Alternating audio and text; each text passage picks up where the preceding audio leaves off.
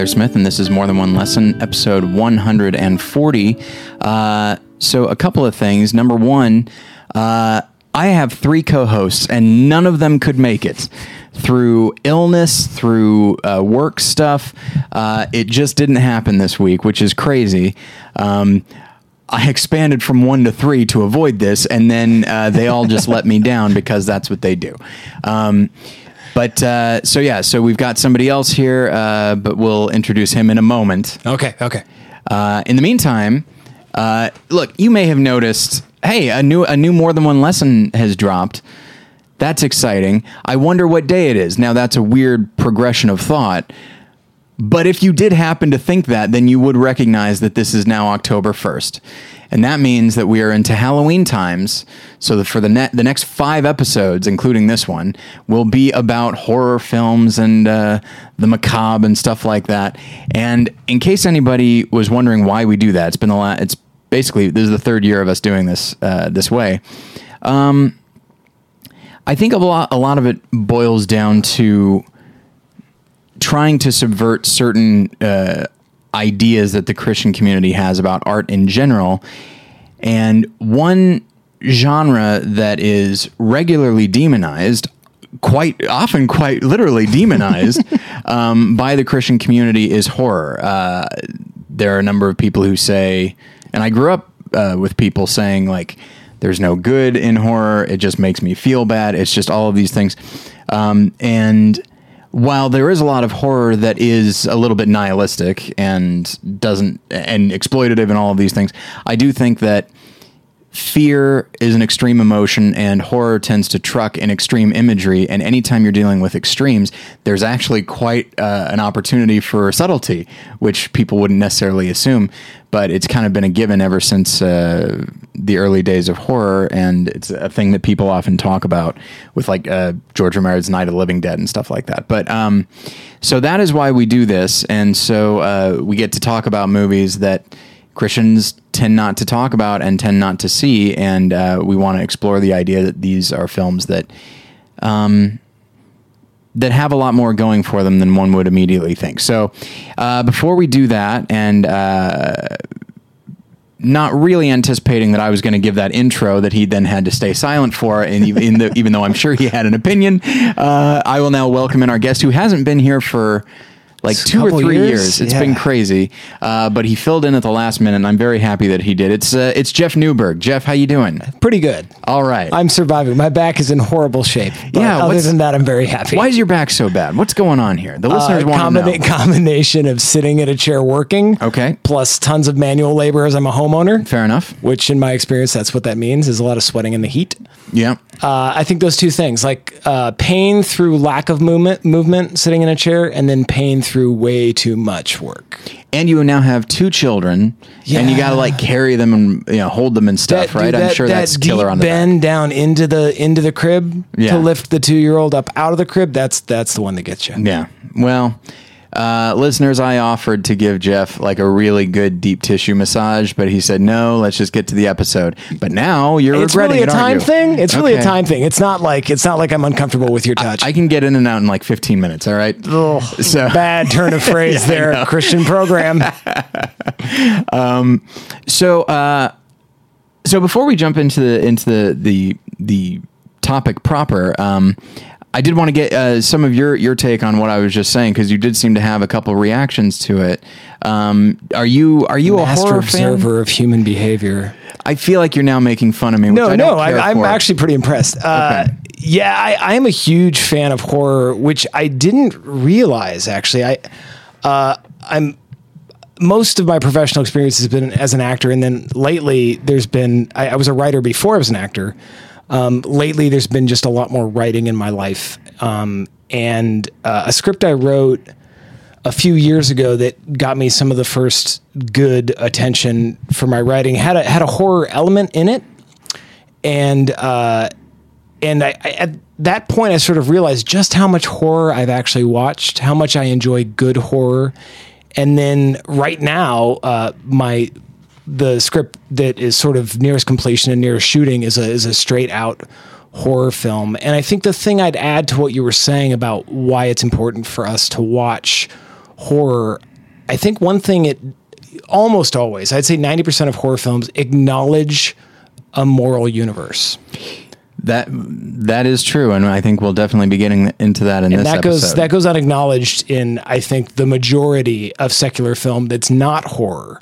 It's there's a, there's more of an amorality underpinning. It just that the questions of morality are not engaged. Whereas in horror, even if even if it's not a Christian ethos, morality is engaged as a reality. And it's interesting because in the uh, excuse me, in the world of like film criticism, and I would say maybe even specifically online film criticism, where uh, where people tend to be a little bit younger, there is, um, and a lot of us were raised with Scream, which deconstructed certain aspects of horror, certain tropes, but also certain like the morality of horror. Like if you like the virgin doesn't die, uh, if you're if you drink or do drugs, you're gonna die. You know stuff like that. And so I feel like um, I feel like a lot of uh, critics, or at least a lot of the ones that I know, wind up getting frustrated. It's so interesting. It's the opposite of the Christian thing a lot of Christians look at horror and say, "Look how amoral this is." Meanwhile, a lot of like film people look at horror and say, "Look how moralistic it is." Yeah. and um, but yeah, you're right. Like And it definitely goes over. I mean, even in one of the films sure. we're talking about today, like it's sort of the ultimate slut shaming possible. Yeah, Like it, it can it can definitely and but I think that's part of it it sort of scratches this human itch to be told that there there are grave consequences. consequences is a word that will be said a lot in this episode. Yes.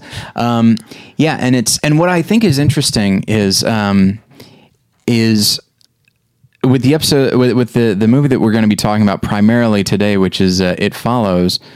Uh, and I and this can be said of I think a lot of horror. Oh, by the way, I was up way too early this morning and I watched The Ring too. So if you want to dig in just you watched The Ring to two, the, sequel. Ring as That's well. not the companion film, Jeff. the Ring as well. Okay, um, that's exciting because I haven't seen it in, in a very long time. Um, so, uh, but yeah, one thing that I think is interesting about horror is that even though its morality seems to be fairly black and white, or at the very least, like obvious in some ways, um, people still because horror is what it is, and it trucks in such sometimes outlandish imagery and, and outlandish storytelling. Uh, I think people. I think it winds up being kind of vague. I can't tell you how many people I know how many how many uh, film critics I know that view it follows as like sex positive. Hmm. Which I can see when they explain it, I can see where they're coming from, and then I and then undoubtedly, probably coming from my perspective, I say like, yeah, I guess so. But have you also not considered that it could also be about sex addiction, and certainly STDs? That thing is thrown around uh, uh, quite a bit. Um, but also it could like you also recognize like it's all about people using sex for their own ends like how could that be seen to be positive anyway we'll, we'll get more into that in a moment but it's just the fact that that people can look at this strange film and get not merely different interpretations but polar opposite uh, interpretations is fascinating to me and i think that's one of the artistically i think that's one of the interesting things about horror Yeah. Yeah. But- and I, I mean, I think it's also why you have so many Christians attracted to the genre. Um, you know, some of the most powerful Christians in Hollywood, Hollywood, as opposed to Christian Hollywood. Uh, I we had an interesting conversation that listeners weren't privy to about that sort of polarization. listeners been have been pri- privy, privy to, to many, I imagine. um, but a, a lot of the most powerful people in Hollywood who are people of faith, I mean, as far as the ones I know of, Mm-hmm. It's upwards of half of them just do genre, just Yeah. do horror, the horror genre most of the time because they have experience with things like iconography, the power of iconography, like a movie like Sinister. I think the best horror film of this century that I've seen. I mean, I haven't seen Mm-hmm. Wow, movie. I guess I, I guess I got to see it. I didn't see it. And I would straight up use the word iconography in that movie is so powerful and chilling. The images in that movie, and I and I found someone told me this is totally not gospel. Someone told it to me uh, that that dude's a Christian, which is shocking because of how dark that movie is. But people said the same in my work. So Well, and and uh, so I was at Alpha Omega Con. Uh, this uh, could you translate that out of geek? Like what? Oh, is that, is sorry. that a conference for is- that- Bibles or? That is a Christian uh, comic convention. Yes. Okay. Uh, it's only their second year. I love it. I love being a part of it. Um, but uh, and at the panel, uh, we had a number of people, including friend of the show Bill Oberst Jr., who's an actor who works primarily in low budget horror. Now, the reason I specify low budget is because when you are low budget, you tend to everything gets more extreme. You would think it goes less extreme, but it's like, look, we don't, we can't afford much, but we can afford a lot of this uh, corn Cow syrup. hearts. Yeah, exactly. we got all the beef hearts you can shake a stick at. not since Captain Beefheart has, has there been so many. oh my Beefhearts. word! You know Captain Beefheart? Of course I do. Two Christians in a room who've listened to Captain Beefheart and perhaps seen his paintings. Uh, I've seen a couple. Yes. Wow, that's uh, yeah. We that's that's Um, yeah. a low percentage shot. Yeah, that guy's. Uh, Brilliant. I, I like weird music. I was going to say insane, but I guess they're often similar. yeah. Um, so Trout Mask Replica. Go go out and pick it up. Don't let your parents hear it. en- yeah, enjoy yourself. Well, enjoy might not be the word, um, but uh, so it's ju- it's it's an experience. But I I enjoy it. But it might not be. Don't ex- don't go into it expecting that enjoyment will be your primary reaction. Yeah, right. Like a lot of art, it's it's not there to make you happy or or to make you laugh. It's in a lot of ways there to challenge you. Yeah. But I don't know. There's a couple tunes on that that are fun. Yes, absolutely. Um, so, uh, boy, did I not expect to be going down that road today.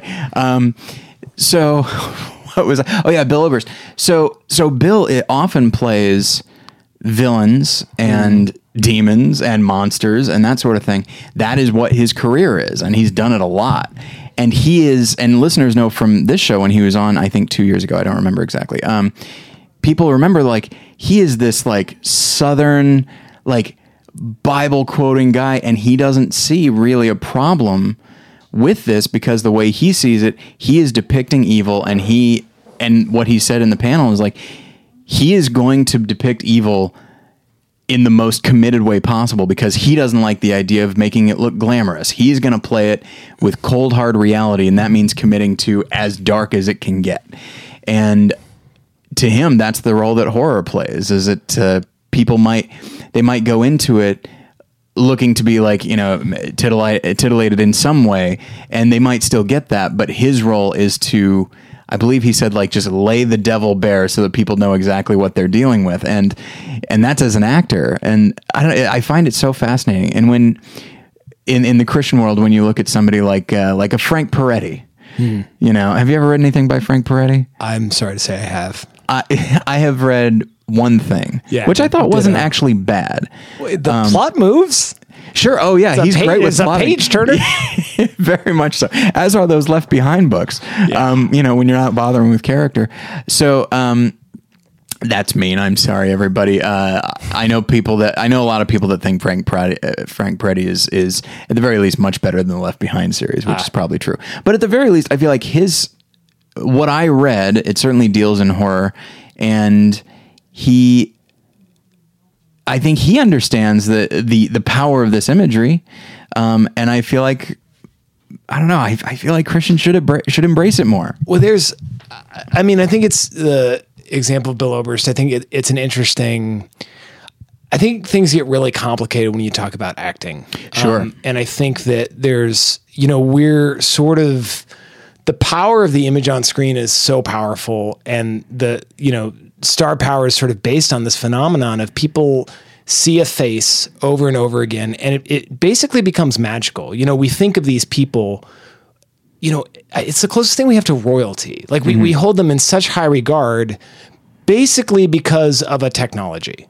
Yeah. There's there's if we met these people in real life, they would have charisma, they would be interesting, but we hold them in high regard because they've been in our living rooms in, you know crazy situations and doing their own stunts or for whatever or not or not for whatever reason we we sort of see it that way and, and so I think as an audience you see it's natural to see the work of an actor who plays a villain. Uh, I've generally played villains. I've, I've generally played horrible people. That's right. I remember your criminal mind, Yeah, he was not a good guy. Um, but he's sympathetic a little bit.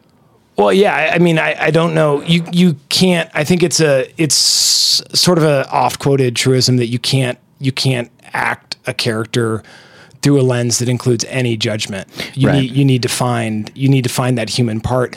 And as a process, I find that to be a very Christian process mm-hmm. to understand to sort of trace, you know, the the existential Christianity, which certainly did not end up being a mainline strand of thought within Christian theology, but started out, I think, okay with a lot of Kierkegaard's work, and even prior to that, uh, the idea that as a human, as a fallen human, I, Jeff Newberger, Bill Oberst, are are capable of the evils any one of these characters committed, and, and what are the human things that brought them to this place, and what is the what is the part, the image of God that is still in them, even in this dark place, and I think as an actor, it's a beautiful experience, and it's very hard. Uh, but I, I think it, it's really complicated for an audience, especially a Christian audience, because you sort of assume. I think most film watchers like assume, well, sex scenes. So you had you guys had sex, or like, or or you know, or at the very least, every, everything must have been out, right? well, things seem yeah, things seem so much more real. And and then I, I then I've got to do double talk because I played three murderers in a row in a span of a few weeks once, and I came home and I was a little wrecked. Mm-hmm. People have always asked, "Is it fun?" And the answer is no, it's not fun. I think I find it rewarding, so I keep doing it. Sure. But I came home and I was sort of like done with murderers for a while. Uh, I actually got my wish and just didn't work for a while after that. Yeah. Uh, so that was a that was a fun irony to live with. But I, I came home and you know I'd, I'd I'd stabbed, I'd shot, I'd strangled, I'd I'd done everything in with these three characters for a few weeks, and the last one there's a lot of strangling, and I came home to my wife and I said, you know something, honey. There's no way to fake strangle somebody. Yeah. You have to put your hands around another human being's throat and squeeze. Well, Yeah. not as hard, but yeah. and it, Scale it like- back like 15%. so there's just like there's double talk. Like yes, you. It, I think the only way to get to that sort of spot where you can see what redeems a character is to to go through the darkest stuff too. So I I I, lo- I no longer have a compelling point. Is really my point. Well, it is. It's so interesting, um, and and knowing what I do about Bill, I know that his his thing is that uh, is when I say like deglamorize. If he's playing a character that view themselves as glamorous, then he'll play that. Um, it's just as an actor. He feels his job is not necessarily to judge this person, nor is it to overly uh, heighten this person to the point where people are like, man, this is awesome. You know, so it's it's arguable whether he has fun, like you said, whether he enjoys playing these characters or not. But um, but yeah, and it's why for me, the best movie villain of all time is always going to be Noah Cross from Chinatown hmm. because he has this wonderful little bit of truth that the character uses as justification but everybody else should view as cautionary, which he says most people never have to face the fact that in the right circumstances, they're capable of anything. Now, if you've seen Chinatown, you know what this character is capable of and what he's referring to. Yeah. And it is one of the most despicable acts you've ever heard of. But he uses it as like not a justification, not as a motivation, but it's just like a hey, almost as though like what well, you can't judge me. You could do the same thing. And it's like, yeah, I could, but uh, is that why you're doing this? Like it's you're trying. You're teaching us all a lesson. That's why you did this. but yeah, it's uh, it, it's it. There's that's I, I feel like horror allows people to deal with some very very dark truths, ones that maybe we're not comfortable with, but you're able to do it in a way that at the very least is stylistic and extreme, which might which might ease the ability to to deal with that. Well, and when you use the word stylistic, I think it it and maybe this is just sort of an aesthetic concern from my art school background, but mm-hmm. it raises alarm bells of that that glamorizing question of for me the I guess the most direct the Tarantinoizing uh, of violence Sure. uh, which is you know how how beautiful can you make despicable acts and i think it's such a tricky and fine line to negotiate uh, that you're trying you, you want your work your cinema to be beautiful but you're dealing with the and i, I think that that's like a, a, a spot that gives me a lot of trouble even with one of the films we're talking about today like the the ring this i mean it's a gore verbinski movie Yeah. it's so polished and it just feels weird, and I wouldn't say in a Tarantino sort of way, but just like it doesn't fit. Like this is a dark story, and it's just so weird how shiny most of the things are, Yeah, other than the tape. It's yeah, it's almost as though uh like when they remade Texas Chainsaw Massacre mm. and it it felt I wouldn't say it felt overly polished, but compared to the original, it certainly felt maybe overproduced is the word and you just think like it's Texas Chainsaw Massacre. Why is this not the grittiest thing ever? You know, the original got it right. But that's funny because I hadn't seen Texas Chainsaw until I was. It's probably like seven. It's probably like twenty-seven, okay. And it shocked me how beautiful it was. The original? The cinematography Oh, of yeah. film, Yeah. is so good. Even though, yeah, it was like a you know twenty thousand dollar Tobe. What's his last Hooper. name? To- Tobe Hooper joint. Uh, he calls his films. I films, believe so, yes, yeah. Everybody does that now, right? Yeah, I think so. Except for Tarantino. He's the purist. Even Terrence Malick is into it. A Terrence Malick joint. to the wonder. Yeah. Oh, oh gosh. Um, I finally watched that the other night. Well, that's a conversation for another day. Oh. But um, yeah, and so like even in the midst of grit and uncompromising uh, ugliness, you can still find beauty. You can still it's it's without compromising. Yeah, it's it's fascinating. But we do need to get get to the uh, the actual Oh, yeah. uh, movie. Um, it occurs to me that like oh man, I could have had you on and we didn't even need to pick a specific topic. We could have just talked about We could have just talked about. Riddler action figures. Okay. I sorry, I just I just like, radio outed you. Sorry, I- I- Listeners I know can't they know about my love of the Riddler. It's awesome. I, I want to say I, I make fun of it because I'm there's actually a part of me that is envious that wishes I had the one the one figure that I needed to collect. I think I did at one point. I cared about Batman a lot. well. Here's here's where it comes from. Um, you'll notice in my office there's there are two things that there are a lot of: Riddlers and movies. Hmm. Now, one of them came first, which was movies, and you'll notice that collection is bigger. And the reason that I collect Riddlers is because that movie collection was getting a little too big, and it got to a point that uh, my wife was asking like for Christmas and birthdays and stuff and anniversaries like do you want anything besides movies Oh. so I realized like I don't really collect anything I don't have any hobbies so I decided to cultivate one. And I was like well what do I and this was years ago and I just thought like well what do I do? It's like I mean people collect toys but it's like that's huge. Like there's a lot of toys in the world. So it's like all right let's get specific. Batman. Still a lot of toys. All right just Batman villains. Still a whole lot. Like, all right, I'm gonna have to pick one. And I was between Joker and Riddler, and then I realized that ever since I was a kid, I always liked the Riddler more, um, and so I decided to go with that. And I thought like that's probably pretty manageable, and uh, that's arguable now. Like, uh, Yeah. it's No, it's still it's still like one quadrant of the room. right, but Uh, there's a, there's some seepage. yeah, it's about to it's about to move over. And there's some in my closet, by the way, that Oh, don't that don't fit anywhere because they're like giant plush In the toys. closet. So, because who doesn't want to sleep with the Riddler? What? The cuddliest of characters. If anybody, you sleep with the Penguin, obviously. He's Yeah, big and fluffy. Yeah. Anyway, um, so we uh, we need to very much get into the into the topic at this point. Good idea. So there was a movie that uh, I think it was uh, I think out of Sundance. It was getting a lot of buzz, um, and it was just one of those movies that you hear a lot about, but you don't feel like it's going to do great, or it's just going to get maybe some kind of VOD release or something like that. Um, and so a friend of mine for for BP, he was covering Sundance, and he saw this movie called It Follows, and said that it was just such a fat. And he explained what the idea was, which was that there's this invisible thing that will take the shape of people and it will just slowly but surely follow you at a pretty decent pace, but not quick. Yeah. And it will follow you if you have had sex with somebody that it was previously following. And it just will follow you. And once it gets to you, it will do horrible things to you.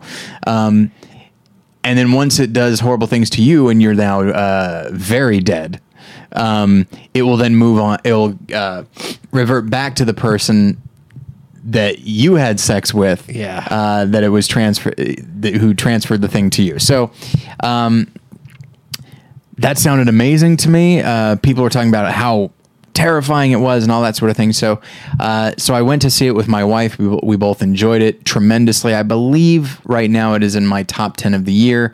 Um, I do think it'll probably get bumped out if I had to guess, uh, just because I think there are just, you know, we're still we're still only in September. the cream, the cream is Yeah. on its way. Um, but then at the same time, like, who knows? My taste these days, who's to say? Because my number one movie of the year right now is Paddington. Have you seen Paddington? well, to see movies in the theater, I'd have to leave the house. Right. Okay. But you do have a, a, a young I do. child. I do. We should we should rent that soon. I think you would enjoy it way more than yeah than she would. Yeah, But uh, probably. but she might enjoy it. Like there's a there's a fanciful quality to it. It reminds me honestly, it reminds me a lot of Babe, and I always thought Babe was a really great movie. Yeah. But anyway, so yeah, I don't know what's going on with me anymore. Who knows? Maybe it follows will go up. I don't know. um, but uh, but yeah, so the movie is written and directed by David Robert Mitchell, um, and yeah, when I saw it, I I think initial broad reactions. Uh, I think what got me was that a I wasn't remarkably scared. It was more tense. I was just tense. Um, it's not a movie that has a lot of jump scares. There are a couple of moments when something happens abruptly, and you, but it's rather than ah, you're just like, oh my gosh, what's you know, like there's a moment when somebody opens a door and it just comes right in. Yeah. Uh, and I- right to the chase. Yeah, and I think that's I I think that's uh, that's when the film is at its most effective is when it understands uh, when when the director understands that it does not observe social niceties. It will just keep coming until it can't anymore. Yeah. Um, so I think that's, and then also I will talk about like the uh, '80s throwbacks later later on. But Oh, uh, those synths. Those yeah. synths on the score. it's a big thing happening Cranking. right now. Um, between that and The Guest and uh, other such movies, uh, the 80, 80s throwbacks are kind of big right now. Le- but it's it's not really that much of an 80s throwback. It's just more like clearly the director has a respect for this and is trying to recreate it in his own way. But I'd say just in general, um, the thing I responded to positively the most um, was uh, the tone, just the general tone. Um, it's just a tone of dread. It's a tone of confusion. Um, and uh, I don't know. Uh, what What did you think? Now you saw it last night. I did. I did. Uh, scheduled date night. Uh, plug in, plug in horror film. Um, it was. Uh, you know, I, I think the you were touching on something really interesting. Um, the horror film as the the film is a throwback that you mentioned. I I sort of saw it as a sort of a European um, horror film aesthetic in that it definitely prized tension over jump scares. Sure. and I think that's a that's a huge sort of difference between world horror and American horror, um, and that it also just so prized quality of filmmaking, production design. Um, uh, I it definitely seems like a film, also because of the simplicity and off the wallness of its uh, premise. It just seems like one of those films. I think it's often the best way to make a film. It's reverse engineered. Like I'm a filmmaker. Uh, budgetary constraints are major. What what do I have at my disposal? Right. Uh, the city of Detroit was obviously his star yeah. the ci- I have the city of Detroit. I have a great, obviously DP cinematographer. Um, I you know I know a guy who can really blast on the synths to do my score. Like what what what genre should I be in? Yeah, it's horror. Oh, yeah. like what what should be the themes of that horror? Like you're you're dealing with you know that four line scene where they actually talk about uh, the suburb uh, exurb urban disparity that is Yeah. completely throwaway uh, and shouldn't be in there in the end. But what that references is just the the very the very self conscious knowledge of this place that that exists on the border of this this sort of perceived or actual darkness that is coming Yeah. in and i i loved it and i was i same here i was I don't think I was ever scared, like scared, scared in the uh, sense. I, I mean, I tried to scare my wife a bunch Oh, okay. uh, during it and sent texts to my friends to like come by and, and like our couch is right next to an open window uh, and like breathe uh, next to the window.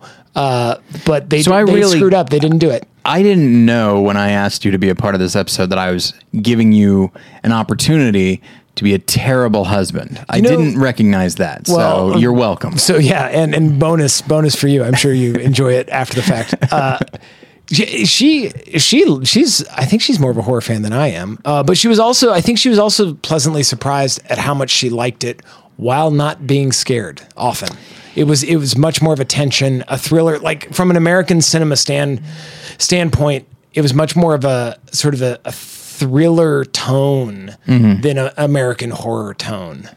And I feel like that's the stuff that I tend to like the most. I mean, here's the thing.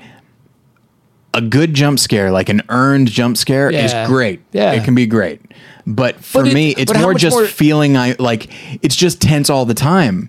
How much know? more satisfying is it though in this in this particular movie when spoiler alert uh I'm just going to say that when I'm Yeah, not yeah. even This doing is uh, this is going to be spoiler heavy. Everybody. when I'm not even doing it I'm going to say spoiler alert Okay, because I, want to kill the phrase I want it to die um I'm, I'm going to be the one who kills it uh that how much You're more satisfying is overestimating that the uh, scene scope of this podcast.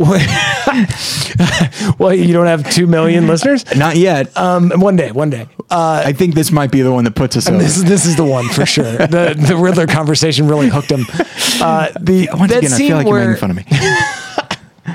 where uh, the, oh man, what's the character name? The dude she passes it on to in the hospital. What is that character's Uh, Greg, name? I believe his name is Greg. Yeah, maybe it was Greg. But where you know he answers the door and he's like, "What, mom?" And Yeah. and he opens the door and just like right in, just Yeah. right in, and I won't tell you what the zombie-ish creature does to him. Yeah. but it just like literally it just waltzes into the room, immediate, immediate murder. Yeah. um, from the slowest uh, horror movie monster uh, possible. Uh, but yeah, it's one of those movies where is is often as you ask. I was so upset I didn't see it in the theater uh, with the right kind of crowd yelling at the screen. Because there's so many moments in this film, as in most horror films, of of like this particular strain, Yeah. where it's like, okay, very simple, very simple solution. You know how fast it moves. You drive your car two states every three months. You're fine Yeah. uh, just become or or pass it on to a uh, a hobo. He rides the rails anyway. He's gonna be fine. Um, like there's just so many obvious strategies that never ruin the movie because it's still so engaging. Right. Yeah, and it's that's the thing is is I feel like it's a little bit rare. Not since Gremlins, I think. Not that that's Whoa. necessarily a horror movie. Not since Gremlins have like the rules been so clearly underlined. Here they are. Um, Two, five minutes in, eight minutes into the movie. Yeah. Here are the rules. and it's a wonderful scene. I think when they Yeah, when is. they uh, uh, talk about the rules. But anyway, and so yeah, uh, and the minute a, m- a movie, horror or otherwise, uh, gives you the rules, they're basically inviting the audience to find flaw. Hmm. And I think there are flaws with this one. The thing, the the big one that gets me is like, how do you? Like the very first person that this ever happened to. Yeah. How did they know? Yeah. I feel like they're dead. Yeah. It's just like, hey, who's this weird guy coming next to me? Uh oh. And then they're dead. Yeah, and then they're dead. they don't have the opportunity. They don't to happen tell to have anybody. five people surrounding them to swing chairs at the invisible monster. exactly. Um, and so, you know, if you think about that, it's just like, huh, yeah, I feel like there's got to be a lot of firsts that die pretty quickly, and then the then one person. And then how do you even go about figuring it out? Uh, chicken and the egg. You know, we're in a chicken and the egg yeah. murder murder movie but conundrum. you, but you can't think about that. You you just have to think of the fact that it is now that it is now here. And I think that speaks to the idea of dread, which was, well, we can spend a lot of our time trying to figure out how this came to be, or we can just try to stay alive. That sounds good to me. Let's do that. Um, and I think the, the the good horror movies will will not allow you a whole lot of time to uh, to figure out the flaws with it. And what I one thing I do like about this film actually is that it will allow the characters some breathing room to try to figure out what they think they're going to do.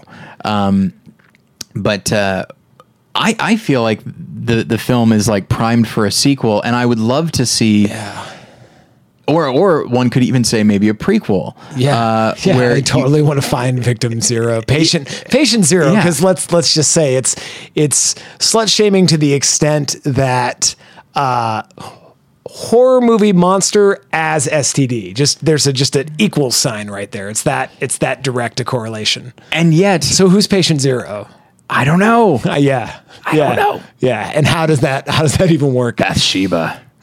I don't know if I want to get uh, biblical about it, but um, but to me that I think I think a really interesting story, or you almost like a short film, which is you find the guy who decides I'm going to drive for I'm going to drive two states away Yeah. every Oh, couple yeah. months. But it's literally just like you get to a point where you sort of set up a life, but it's never going to be that. It, it's still transient, and it's just one of those days when you. It's like, all right, it's been a couple months. I'm in a new place. I've got, you know, I've got some some construction worker. I get, I get paid, you know, in cash, and then That's satisfying. then you see someone walk up, and it's like, shoot, time to move again. I- and I then you keep like going. that. You know, Yeah, Um, net, like let's let's sequel. Let's see the sequel as the platform to explore the most obvious audience uh, questions of the of the Yeah. first movie. That's a that's an interesting. I I, I got I got to think of a film that does that. A second a second film that does that. Well, and when you think about it, like if you were to approach it like that, the idea that somebody has to just keep moving on because of this thing, and if you want to approach it in an STD way, uh, well, that is AIDS. Like that is HIV. Like Jen was just watching Philadelphia the other day, and it's about a guy who is forced to leave his Yeah. his. Uh, his law firm because of the stigma associated in this case because he is gay but also because of what he has and people not wanting to be a part of it now Hmm.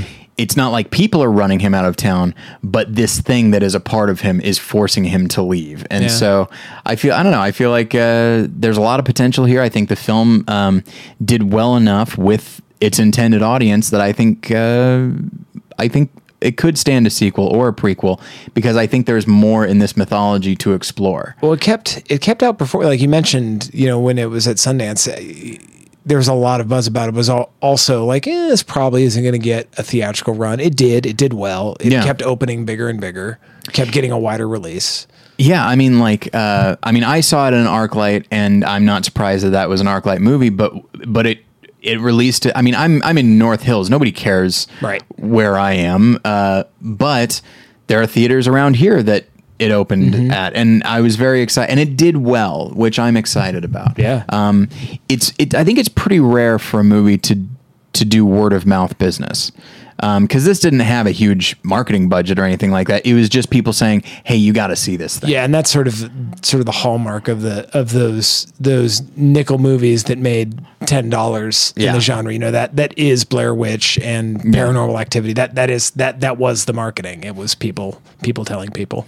Although with Blair Witch, like it had a pretty good marketing push, and then if anything, people said, "Ah, that wasn't so good," even though I loved it. Yeah. um, I, can't- Oh, I did too. I did. I thought it was like such a special, like just the cultural, the cultural moment of Yeah. of you got you know the cam using the camcorder aesthetic at a, at a point in time where it actually was, you know, it's it's a scary visual that just the the look of camcorder video Yeah, aesthetically is great for a horror film, but actually using it at a point in time when that's what we're shooting on. Whereas there's so many movies that are still using it for scares. yeah. That, is, that do not, it, it is purely aesthetic and doesn't make sense. I it, uh, okay. Maybe we should. Maybe it, it's not on the schedule this year, but maybe next year we can talk about Blair Witch. Um, That'd be funny to watch that in 2015. I mean, I saw it a few years ago. Yeah. and I think it holds up holds up? great. I'm curious. It's. I don't think. I think it's more than simply. It was one of the first. I think Yeah. it was also one of the best. Yeah, I, I'd be really curious to see that again. because I think at the t- I think because when you're the first, you don't uh, you don't know what cliches to rely on, and so you just do it as best you can, and then everything that comes after is just like, oh well, we just know what to copy, and we'll just do it artificially. But um, so with it follows, yeah. Uh, so we're talking about you know artistically, I thought the the performances were good all around. I do think the lead performance, especially uh, by I believe her name is uh, Maika Monroe. Um, and she was also uh, I mentioned the guest earlier. She was also in the guest. Um, she's just a Oh, she's right. a very very good actress. That's right. I recognize her now. Now that you mentioned that. And fear is a. I mean, you're you're you're an actor. Have you ever had to play somebody intensely frightened, or are you always the one killing?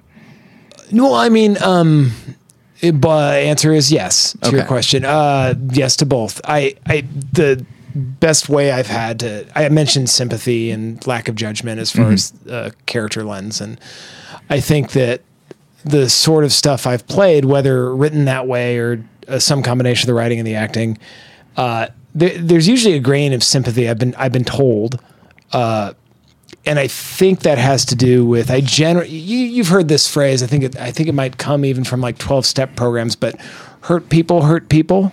Oh, okay. Yeah.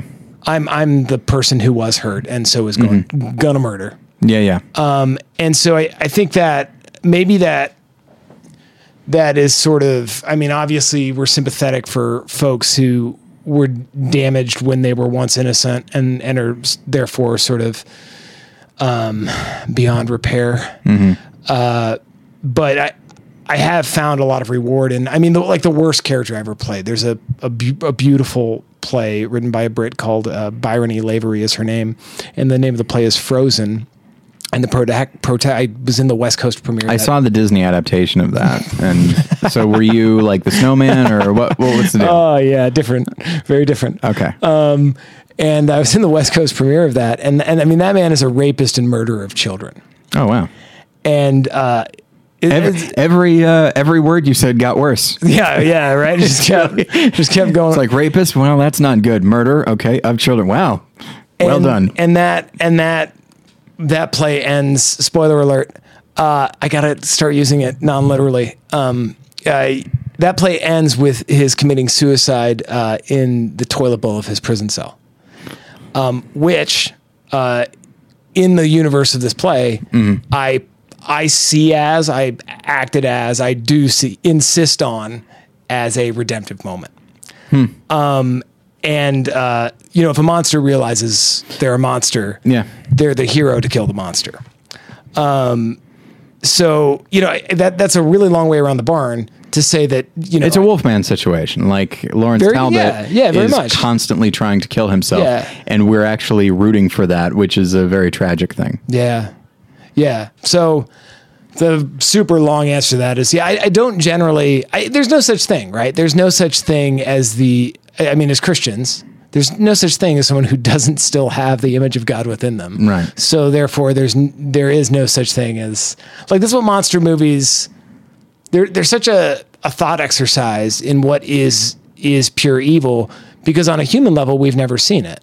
Mm-hmm. There's no there's no one no matter what the extreme example you you might name is. Come on, everybody, think of a historical character People right will- now. people will say you Hitler. think of think of that guy. Yeah. Um, there's there's no there's no example because we all still, no matter how whatever amount of muck we've buried it under or others have buried it under, the image we still bear the image of God. And I feel like that's one thing that I like about the film is that when you think about okay, so there's a character named Hugh, otherwise known as Jeff. He goes by a, a, a different name early on. He's the guy who gives Right, yes, her yes. Uh, it, uh, It. initially, and it would be, and then they seek him out, and it would be very, very easy to paint him as the monster because one of the things about it follows is it puts it puts everybody in the position of being the monster, not the actual monster, but they're the ones inflicting this on somebody else now so that they can save themselves. And so it would be super easy. I found myself wanting to get angry at him for doing this to her. But when you see him, you see that oh no, he's he's a regular person. He does not want this to happen to her. He doesn't want her to get hurt. Quite the opposite.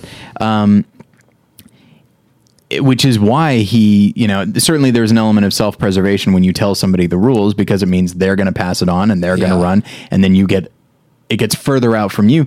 But it's also like, hey, I meant no ill will. I just don't want to die, but I also don't want you to die. So let's figure this out together. And I feel like a lesser movie would have treated him as we got to get this guy killed because uh, look what he did to our precious protagonist. But she's she's going to have to do it too. And what I like is that everybody is equally guilty and a victim of this thing. Yeah, and I, I love the scenes. I, I love the scenes that are so, you know, where where two two dudes offer their services to her, Uh, no, Yeah. after being told, and you know, there's the dynamic of they they kind of believe her. One of them seems to not believe her. Okay, he just wants to get laid. Okay, he dies real fast. Yeah. Then the other guy. Well, it is altruistic because he seems to believe her, but also he's wanted to get with her for years. Uh, yeah. and so it's a it's a really ingenious way to sort of incriminate everybody.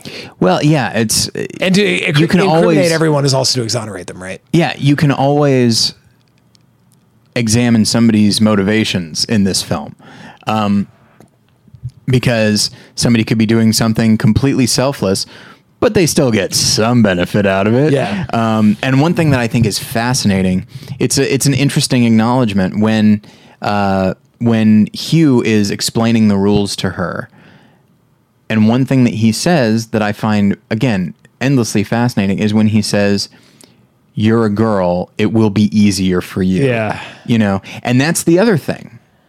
Like when you when you look at when you when you look at it from that perspective, and you really want to try and delve into the the complexity of the rules. Conceivably, if you're going to pass it on, you don't want to pass it on to a hobo, except for except in the sense that like I don't like using the word hobo, but you know it's not not the 1930s, but It's derogatory. Ri- riding the rails, not you know. the accepted Um, term. But like you don't want to pass it on to somebody like that, except that maybe they'll keep moving and dry and pull this thing away from you. But at the same time, you may want to pass it along to somebody who is very likely to pass it along themselves. Yeah. You know, like you don't want to pass it along to somebody who's decided uh, they're never going to do it again. Yeah. You know, and so it's something. It, it's like I don't know. And so suddenly being superficial and being very surfacey and judging somebody based on beauty is an asset. here. Yeah. So like that's that's the thing by making this by tying this to sexuality, I think it it allows us to explore all manner of human behavior. Um, which I find fascinating, and you know, and we can delve into that a little bit more. Um, because you talked about it as you know monster as STD or horror as STD, whatever you want to call it, and um, it is that. But I feel like it's so much. There's so much more. There's an like that's a purely physical component. I think there's also an emotional component. Well, yeah. I mean, you can't you can't talk about. I mean, you you can't examine humanity without examining sexuality, and that that I it was sort of a side thought that now becomes appropriate and a a, a non side thought. Okay. I'm articulate, folks, and He's uh, a writer. You were, yeah. It's easier when you get time to write them down. Um, the words that is. Uh, you were you were talking about um, readings of the movie as as pro or anti, or maybe you said con, uh, sex, and just the the idea that you know as a as a theologically very conservative uh, Christian personally, um, I I I just like and this is not to I, I respect Tyler as a as a Christian as a person, but like I, I don't want that to get lost in my description of like the, the idea that you could be con or anti or or even pro something that is such a such a complex part of our life. Like I personally believe God is ultra pro sex. Sure. Of course that has its constraints, sex within certain parameters, but I, I think it's just a funny but I think culturally your terminology is appropriate mm-hmm. because culturally the narrative, even from ourselves sometimes, is that Christians are anti-sex and that secular, secular society is sex wild. Well, and and and the word the the the term that comes out is sex positive. Sex positive. and sex positive. And what Or- that usually equals out to um, is a certain degree of. And, and by the way, uh, listeners, I know that uh, a lot of you are not Christian, and so if you would like to correct me on this, please do. Um, because I don't want to be spouting this uh, incorrectly. But as far as I can tell, when somebody uses the term sex positive, what they usually mean is removing any stigma from promiscuity. Um, and somebody just does this as like a, oh, what do they say in uh, Big Lebowski? Like a rich, zesty enterprise, you know? like it's just this, it's this, uh, was that a brand? Was that a brandism? oh, brand, I miss you. and so uh, the um, Shoot, who did? No, that's Julianne Moore that says that. Uh, after she decides she's going Oh, to, yes, you know what? right. She and she uses the word hear the enterprise. now. Enterprise. She uses the word enterprise because what did she just do? She just had sex with with uh, the dude. Yeah. But she did it primarily because she wanted to have sex, and so I feel like what's interesting is that I think it follows explores. I, I think it's a, in a way it's a very Christian idea, which is it takes something that is inherently good, but every time somebody does it in the film, it's for purely self. Not entirely. There is one person who recognizes what's going to happen to them, and they're willing to take it on themselves. So there is that. But I feel like you know the initial guy like he's on this he's on a date with this girl he's enjoying himself but then once he sees it in the back of that Yeah. theater quickly uh, the date has escalated Yeah. and now he he wants to do this thing purely for his own gain Hmm. it's something that is meant to be a connection between people but people use it as a way of fulfilling themselves And the, and I, I feel like those scenes are so strong. Like the sex scene in the hospital, Mm-hmm. which is so transactional, is just it leaves a pit in your stomach. that's a great way of saying it yeah there's no there yeah there there's it's not a so lot of heart to that it's, it's just so gross. Yeah. Um, and so that's the thing is I don't want to say that the film is sex negative, but I I don't think it's sex positive. I think it's if anything I think it's sex realistic. I think it recognizes just how how personal it can be and how personal it is whether people acknowledge it to be or not. Um, but also how often it is misused. And I think it is a film very much about uh, consequences, but not in the standard scream horror way, which was you have sex and you die. But it's more just like th- there's behaviors, and maybe even more specifically, there's attitudes that you engage in. But one, and once you head down that path, you might need to just keep going down that path because in order to either escape consequences or put off consequences or or whatever. Well, now that I've had a, a primer on the usage of the phrase uh, sex positive, uh, I strongly agree. Um, I, I think what the movie is about, especially in its sexual ethics, I think the movie is about the things we carry. Um, there's this little, there's this little idea that a lesser movie, um, and I think for a while I was con- con- uh, convinced it would be a greater movie that that they really just missed an opportunity. But the more I think about it, the more I think it, it added so much depth to the film. This idea that it looks like someone from your past. Yeah. Which after that line was said, there was I think only one time was the audience member able, and this was a connection on the audience member's part, to see that the guy following her in the pool sequence was her dad from a photo. Right. You had to put that together yourself. And other than that, I don't think there was even anything you could put together. You just had to know that this was all connected so personally to the person's baggage. Yeah. And so there's this historical element of these ghosts that haunt you, Yeah. these ghosts that follow you.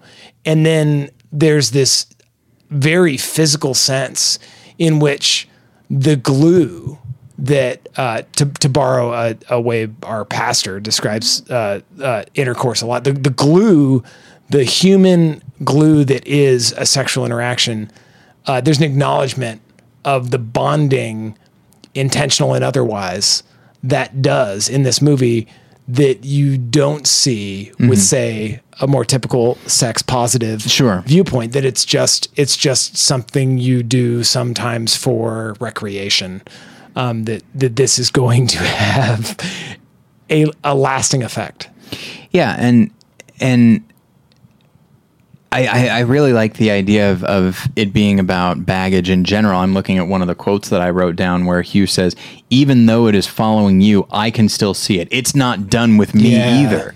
Um, this idea that you know, uh, I think people use any number of things that are meant one way, but it goes another. It could be money, it could be, you know, even just emotional love, like using it to fill some kind of void, using it to like, I've been broken in some way. And this will this will make me better. You know, I am. I, I know that. Okay, so all right, uh, this this show tends to be kind of vulnerable sometimes. Um, so I've only ever had sex with uh, one person, which is my wife, and so uh, hey, it's uh, marital sex. Everything about it is fine, right? It is, except I know that I myself, if I'm feeling particularly unacceptable as a person, I tend to want sex more mm. because I seldom feel more accepted than afterwards. Mm. And I realize that like, oh, now I'm using it not necessarily like if I, I need to be careful to not use it as just a way of validating myself. It's still about a connection, but it's a thing like for my own broken reasons, the on- all the baggage, all the emotional baggage that I bring to everything in my life. It's like, oh, I found a way to alleviate that for a little while. I think I'm going to do that. And uh, hey, who's to say? It's like it's with my wife, Yeah. So there's nothing officially wrong about it, except it still kind of is. Officially. Officially is the big word. Well, yeah, there. I was in a conversation with a, a friend of mine who's a gay Christian and a very serious Christian, and he's felt extremely ostracized. And not that he needs to be convinced that he's, he, not that he needs people within the church to be convinced that he's doing the right thing Mm-hmm. uh, by em, embracing for the first time in his life at an advanced age uh, his sexuality, uh, but that he feels people are unwilling to engage in any sort of dialogue. Sure. And as I talked to him about this, I was like, well, yeah, I'm sort of the, you know, from the, as you say, official standpoint, I'm, I'm like a poster child for, for what a Christian sex life is supposed to be. I'm having hetero married sex and I misuse sex all the time. yeah. And like, you know, and, and I, and, you know, to get frank, I, I, I don't engage with pornography at all. I think that's exceptional. And, and the, the degree that we, the, the degree that we as hetero married folks don't admit the ways in which we sin sexually and then the ways we vilify one sort of uh, one sort of sexual behavior over and against like the absolute pandemic that is pornography abuse in the Sure. church uh, and it's just it's one of those things that we just don't talk about and we'd rather just sort of keep our it's just it's just so much easier to assume that you're you're married and you're not divorced and therefore sexually speaking you're perfect Yeah, everything's working out Everything's just right. Um, fine. No brokenness there at all. yeah right and and yeah, and I feel like this is, which is why, uh, yeah, I feel like the film. Anybody who says that uh, that it's purely about like a metaphor for STDs, like, yes, it is that. There's no question about it. But it's about. I feel. I wonder. Okay, this is me maybe uh, casting aspersions, but like, I wonder if people latch onto that because it's technically true and it maybe allows them to not go deeper and talk about the emotional ramifications of sex. Hmm. Because I do think that in a in a sex positive world people do approach it as purely a fun recreational activity which by the way it still can be hmm. but there is there's always going to be an emotional component to it yeah unless you're a monster unless you're some kind of monster I mean, I, I, you know, the majority of my friends are not Christians. The majority of my friends are, you know, have, have had multiple, multiple sexual partners.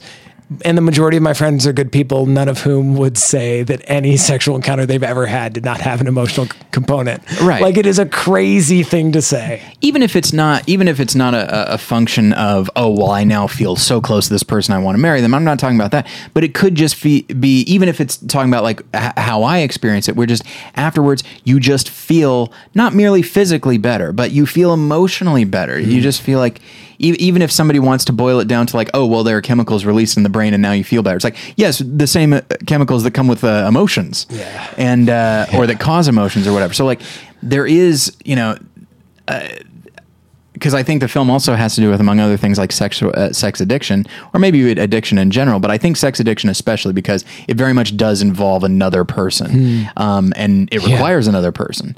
And so I feel like, you know, I, sex addiction. I it's it's interesting because so many people don't think it exists. Wow. You know what I mean? Like Yeah. I, I've talked to people who say like, "Yeah, you're just talking about having sex. We all love doing it." It's like, Yeah. yes, that is true. I can't argue with that. However, there are some people for whom, for whom this is the only way they can feel good about themselves. Yeah. and that they can. To go back to the film, this is the only way they can really exist or live or survive at all. Hmm. In the same way that somebody who has gotten drunk enough times that they're like, this is the only way I can be happy. Yeah. Um, yeah, I think it's just a. I, I think it's. I think I've heard that, and not not for like a decade. Yeah. Thank God. But that that idea, like that sex addiction, isn't that just doesn't that just mean you're a man? Ugh. no, I not- appreciate the uh, voice you use too, because Yeah. somehow that's the voice in my head. Yeah. Anytime. Like yeah. uh, it's just just from like a biochemical perspective, you know, I, I think I've taken three psych classes. Okay. Ever. That was, you know, when I was in college over a decade ago. And it's just anything that sets off that sets o- off those particular chemicals in your brain, the feel good chemicals, to the degree that sex does, you can absolutely form a dependence on those. Like whether it's cocaine or sex or gambling or alcohol, like yeah, that that's like just prime territory for addiction. And when you add in like I think the the glue idea of like you know you mentioned the the positives of feeling post coitus. Um, uh, I, man, you mentioned Lebowski, and all of a sudden I have to say coitus. yeah. um, the the physical act of love, Jeffrey.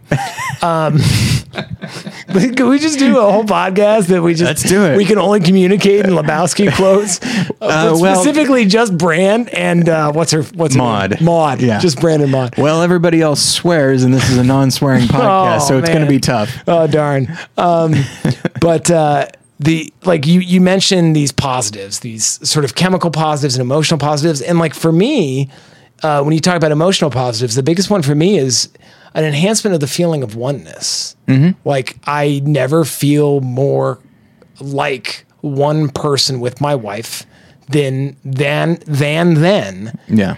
and I think that that that is sort of that thing that that that that the sex positive perspective. I, I think it's that that like elephant in the room mm-hmm. that is acknowledged at your peril because that that means that you should limit your sexual partners. Yeah. because you are you're you're spreading this connective tissue of yours very thin. Yeah. Um, yeah, anyway. And it's and and to get back to a term that you've that you've used, um, the idea of slut shaming, which is a thing that like it is. It is true that that happens, and I'm the first one to say like we all have our thing. We all have our way of coping. We all have our way of like this is how I can feel good. Even if the person doesn't acknowledge that that's what it's about, that it's like this is a thing that I enjoy, and I never feel better than afterwards. Like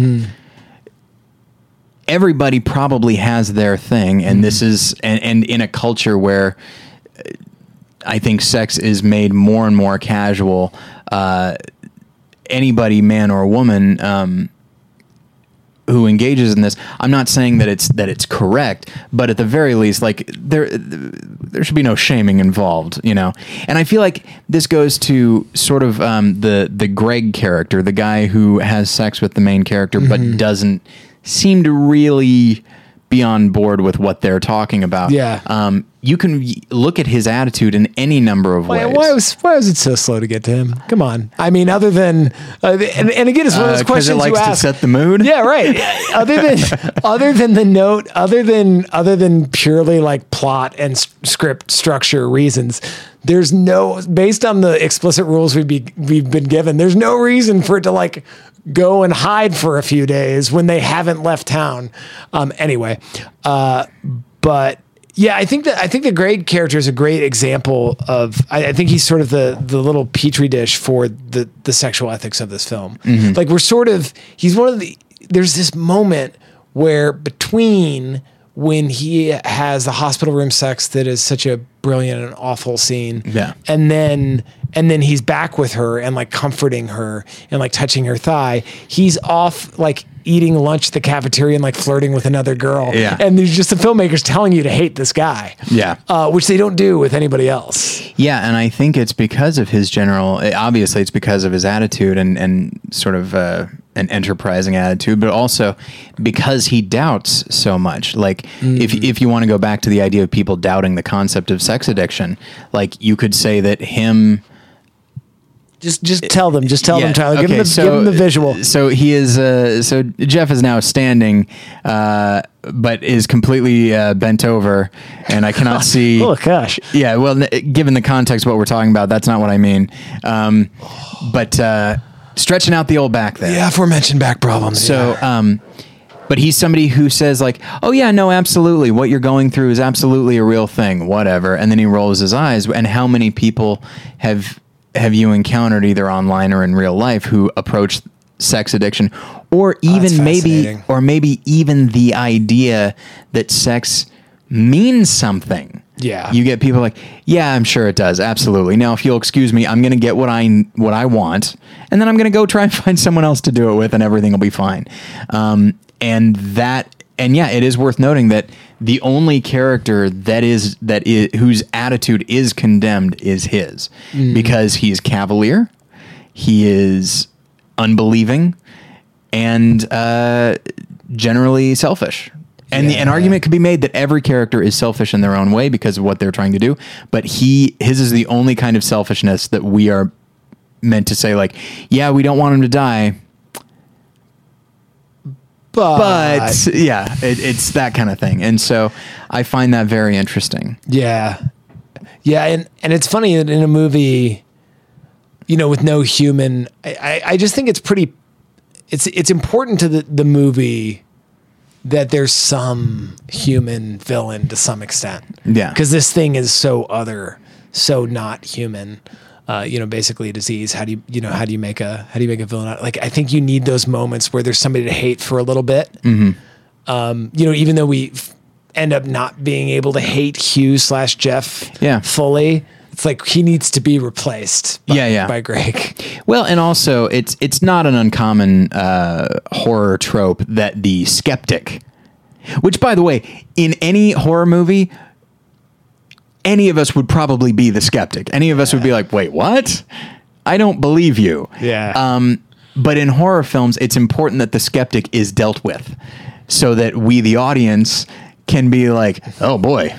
I don't want that to happen to me, so I'm going to believe what the film tells me. Yeah. So functionally, that is the role that he plays. But it is worth noting that the skeptic, it's not merely that they are disposed of in horror films. They are often dispo- disposed of with great prejudice or, or whatever it is, Extreme- like extreme prejudice. extreme prejudice. Like the, the, the, if, if a horror film can be said to take glee in killing somebody, it is the skeptic. Yeah. Um, and so, but I think he's a, a special case because his skepticism is not merely I'm st- I'm sitting back and questioning what we're talking about. It's I can exploit.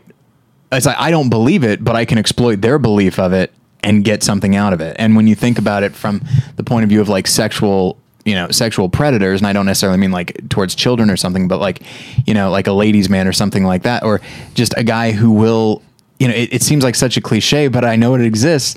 Guys, or maybe even women who will who approach someone as though sex means as much to them as it does to this other person. And they're like no absolutely. And they play a certain part. They're playing on the other person's expectations and beliefs about sex in order to just get this thing for themselves.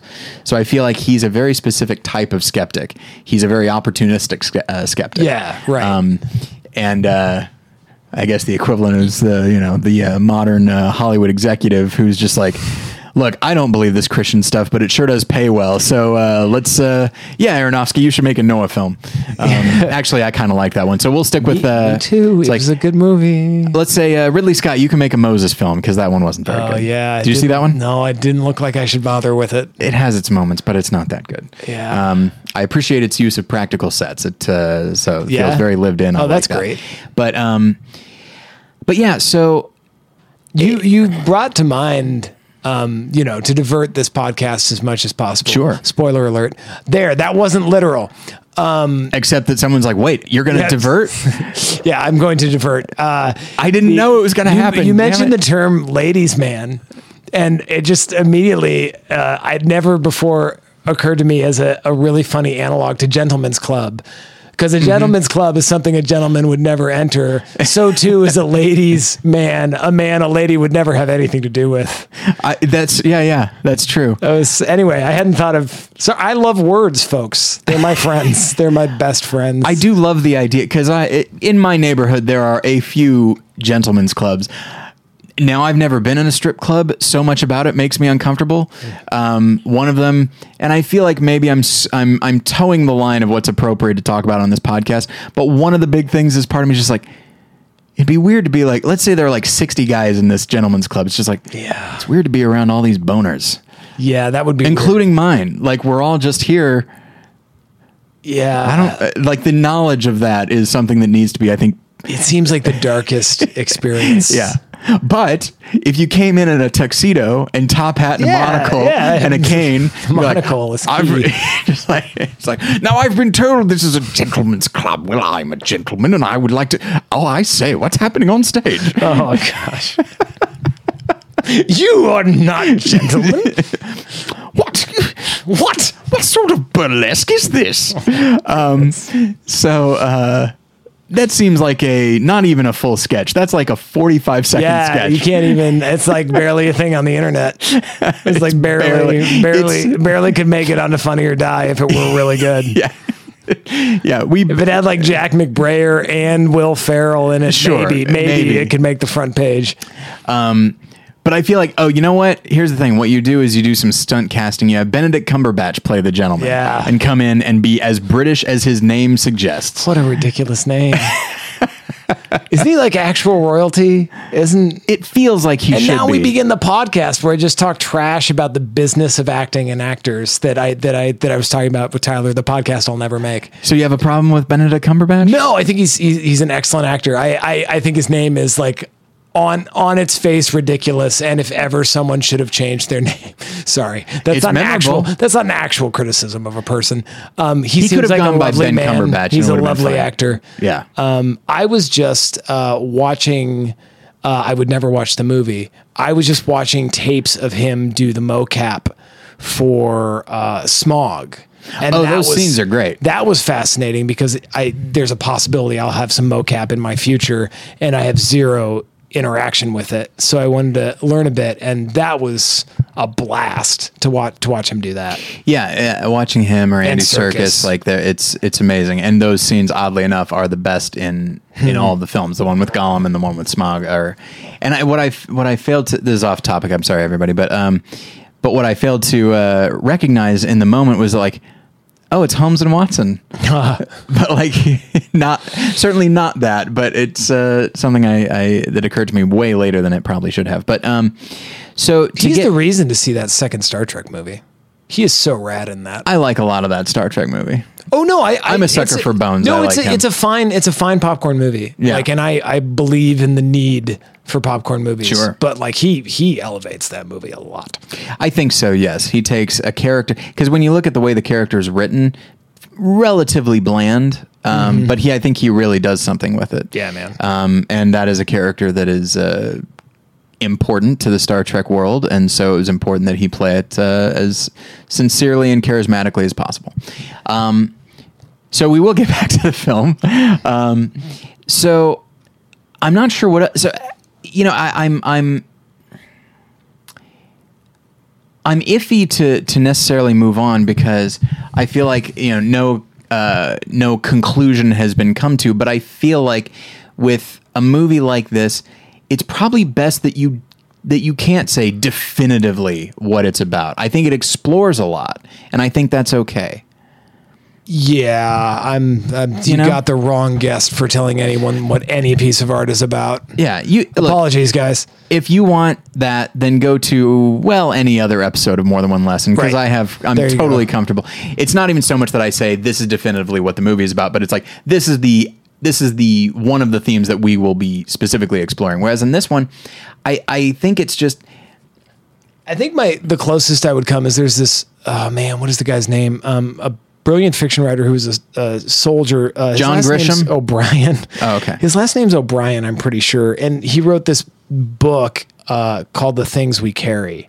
oh yes and yes and so you know it's about it's about the experience of being a soldier and you know carrying this huge pack and this large gun and of course it's also about all the things that happen to these soldiers and the things the the baggage they need to carry from that point forward in their lives and the baggage that brought them there and i think from you know if if war is if war and the the soldier's pack is the the central metaphor there you know as the metaphor uh, for life in this case is is sex and and the relationships we have or don't have yeah. um, from those sexual encounters, and y- y- the, just a way of like a, a- an amazing sort of thought uh, thought experiment with uh, literalizing and and giving flesh to this idea of you know what what sex can be although it's completely the negative side of that. We don't see any positives. Right. like w- within the horror genre what it, what it can be. And i yeah i just man i liked it. Yeah, and it's uh, and one thing that I do like about it, uh, one of the many things, is that I feel like I, I I feel like I should have said this earlier. I feel like it it writes and plays younger people really well. yeah Um, both when they're hanging out casually, but also when they're trying to figure out how to combat this thing or what to do. I feel like the way they I feel like the, it, it's kid logic, not children, but like I think it's teenager logic, which which is the, first the acknowledgement that this is bigger than us and we're not really sure what to do, but no, there's no way anybody's going to believe us. So I guess we're on our own. Yeah. Um, I think it writes those scenes really well. I think the actors all do a great job. It, it, I feel like I am watching high schoolers instead of, you know, a, a 35 year old man write high schoolers. Yeah. Remembering like, well, let's see, 18, uh, was that 17 years ago? I think I have a pretty good memory for it. Like it just, it feels organic. It feels and it real. has to it's it's all them the adults are so ancillary other than when they're sort of the the image of the monster you know they're the parents are all absentee yeah. Um, and I love I love that dynamic in this too. The the sort of the the lives these kids leave and sort of that parents' worst nightmare thing. Yeah. Like being an involved parent, or not only are your par- your kid's going to get an STD, they're going to get the the murder STD. right. Um, I yeah, I, I I think the the the casting was the casting and the directing and obviously what they brought to the performances themselves was the the actors were awesome. And I think it actually helps to a make the characters more vulnerable, but also given everything that's going on, it's not merely that they're trying to figure out how do we fight this thing, but they're also still trying to figure out what is expected of them sexually and what is acceptable sexually and that. Yeah. sort of thing. Like they're still finding themselves. when there's these throwaway lines that you know as as is usually the case uh, are are so important um where uh we like after the when she's talking to when she's talking about the good guy when she's talking to the good guy about the Paul? guy when she's talking about Paul talking to Paul about the sexual encounter with George like she says it's no big deal we did it in high school Mm-hmm. like whereas the tenor of that scene showed us that it was very clearly a big deal Oh, yeah. and it was not it was not awesome Yeah, I mean, if you look at every interaction that they have, even before like the stakes are raised by knowledge of this thing, it's incredibly tense. And there's just like, and I think both actors do a great job of just showing like there's still a lot there to go back to, to go back to this line like it's not done with me. Yeah. you know. And uh, to go back to you know that uh, Magnolia line, like we may be done with the past, but the past is not done with us. Yeah. And I think this is a movie that that visualizes that wonderfully that there's always going to be consequences they might not be the most tangible but you're always going to go back to what you were talking about you're always going to be carrying this with you and because it involves another person they're carrying it with them and maybe it is something that isn't that big of a deal to you but that's not that certainly does not guarantee that it's not a big deal to them Oh, that's interesting. That's really interesting. Now, now that you say it that way, and I'm trying to think, reprocess like the rules of the movie through, you know, that sort of how it, the monster for some reason waits on George. Um, like maybe, Greg. maybe Greg. Greg, dang Yes. it, Greg, uh, because it wasn't a big deal to him. It wasn't as real. It took time to, I don't know. Um, and the, I, I think one thing we haven't touched on that I, I want to just mention real quick, like as a as a film viewer, I think the high low the high low art aesthetic combination in this film not only is satisfying to me on like an abstract level because I I want to do that like doing that in my own work, but it works so well. Um, there aren't many horror films where you can get away quoting Dostoevsky's The Idiot at the end of the film. That's right. And and that was the clamshell e-reader what I mean, and, and just the the varying ages of the cars and the synth soundtrack. Like it seems very clear that they're trying to tell us that we're not in our world. Yeah. This is Detroit because there's 12 Mile Road, and they tell us that the city stops at 8 Mile Road. And if we've all seen a lovely Eminem movie, we know that's Detroit.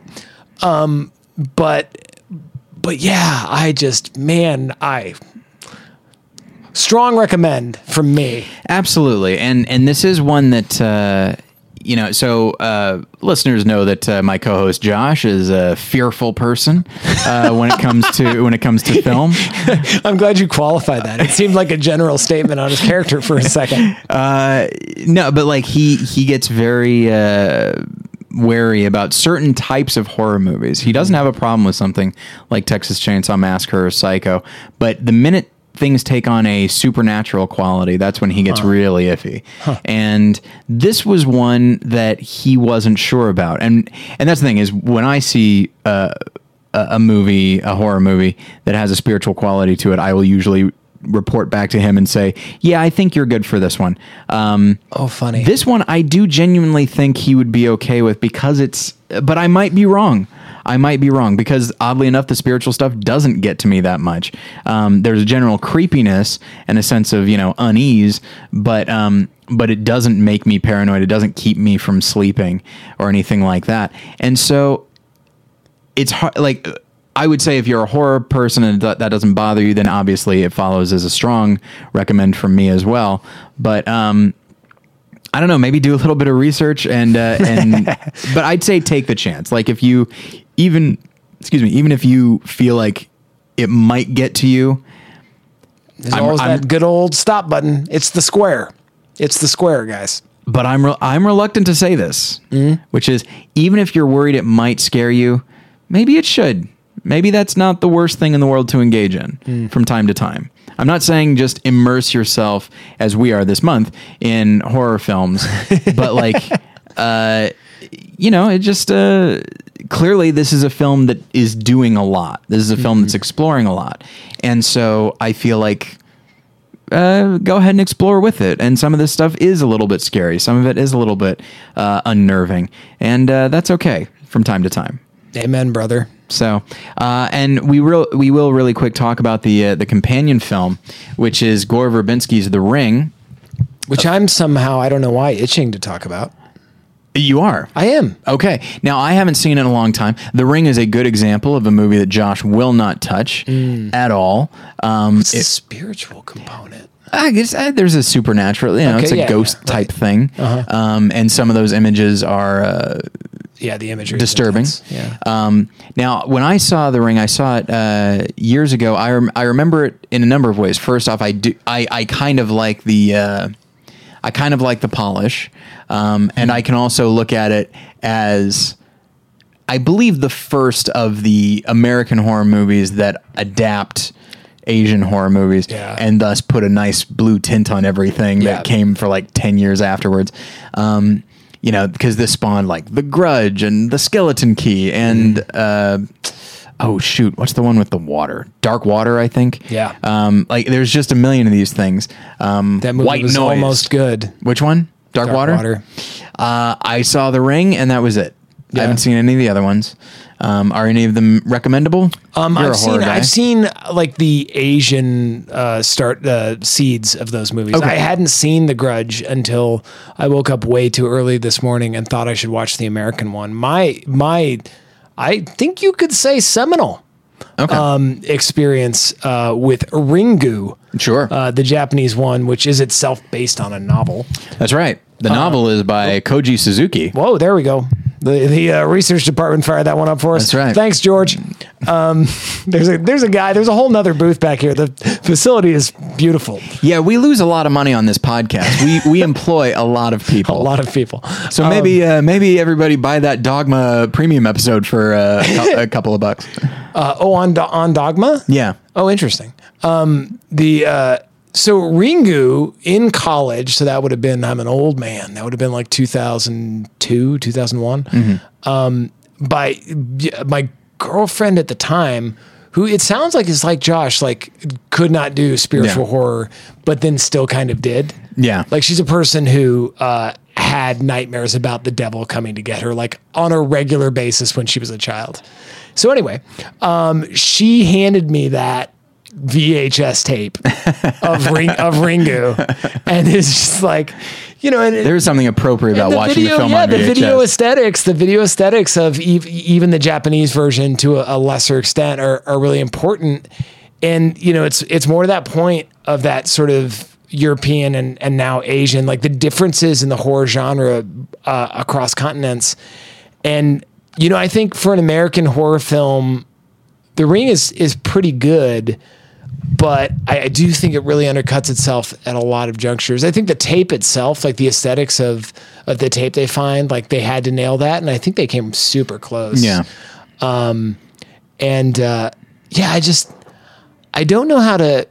I think it's one of those films that you just wish they had the comfort with the non Hollywood double twist, uh, build a franchise ending, such as our first film had, where you know we what more appropriate to end on than it, out of focus in the background, them being followed Yeah. by you know what is shot as you know nothing more than another person walking on their sidewalk. Yeah. But you But know, you never know. you know Yeah. Um. And and you know that's clearly not not that what is it Paramount um it's clearly not Paramount's agenda with making with making the ring Well, because it was because they were taking a risk by, making it at all because they didn't know if American audiences would respond to this kind of strange imagery. Um, I know that for, for myself, when I think of The Ring, one of the first things I think is, oh yeah, that's that movie that made horses scary. Yeah. you know what I mean? there's Like, nothing scarier than animal suicide man it's just like way up there well, and also I remember um, years ago, I remember. Uh, Jerry Seinfeld had a bit where he happened to be. It wasn't even. This wasn't the key moment of the bit, but he happened to describe horses, and he said he's like ah with that scary horsey face with that bowling ball eye, and just the phrasing of it. And he was like, yeah, they they do have kind of weird faces. It's kind of creepy. Um, and there's a wonderful documentary called Buck. Um, have you seen it? It's is that the, rodeo it's about the guy that no I'm thinking that of a movie called Rank Oh, I've not seen that. Um, it is about the guy that inspired the Horse Whisperer, and so you see him. oh yeah uh, I, I saw that it exists I didn't see it it's marvelous. It's Yeah? a really great film, and and you see him deal with some of these very very wild horses, and you see that uh, they bite. You see Oh, a I guy punched. get. a- I had to punch a horse in the head once. Uh, it it leaned out. Its its uh its uh it, and those heads are hard. Like I didn't hurt it. I I I used to fight, and so I can still kind of throw a punch, and I. I just obviously didn't hurt it. It hurt my hand a lot worse, but those skulls are thick and those heads are huge. But it, it bit me in the shoulder. I had to get it off me.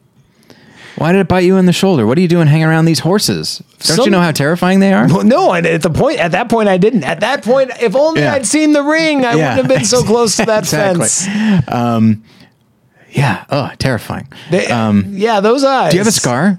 No. Oh, that's too bad. I mean, plenty of scars, not from that. Like emotional scars. It was just weird.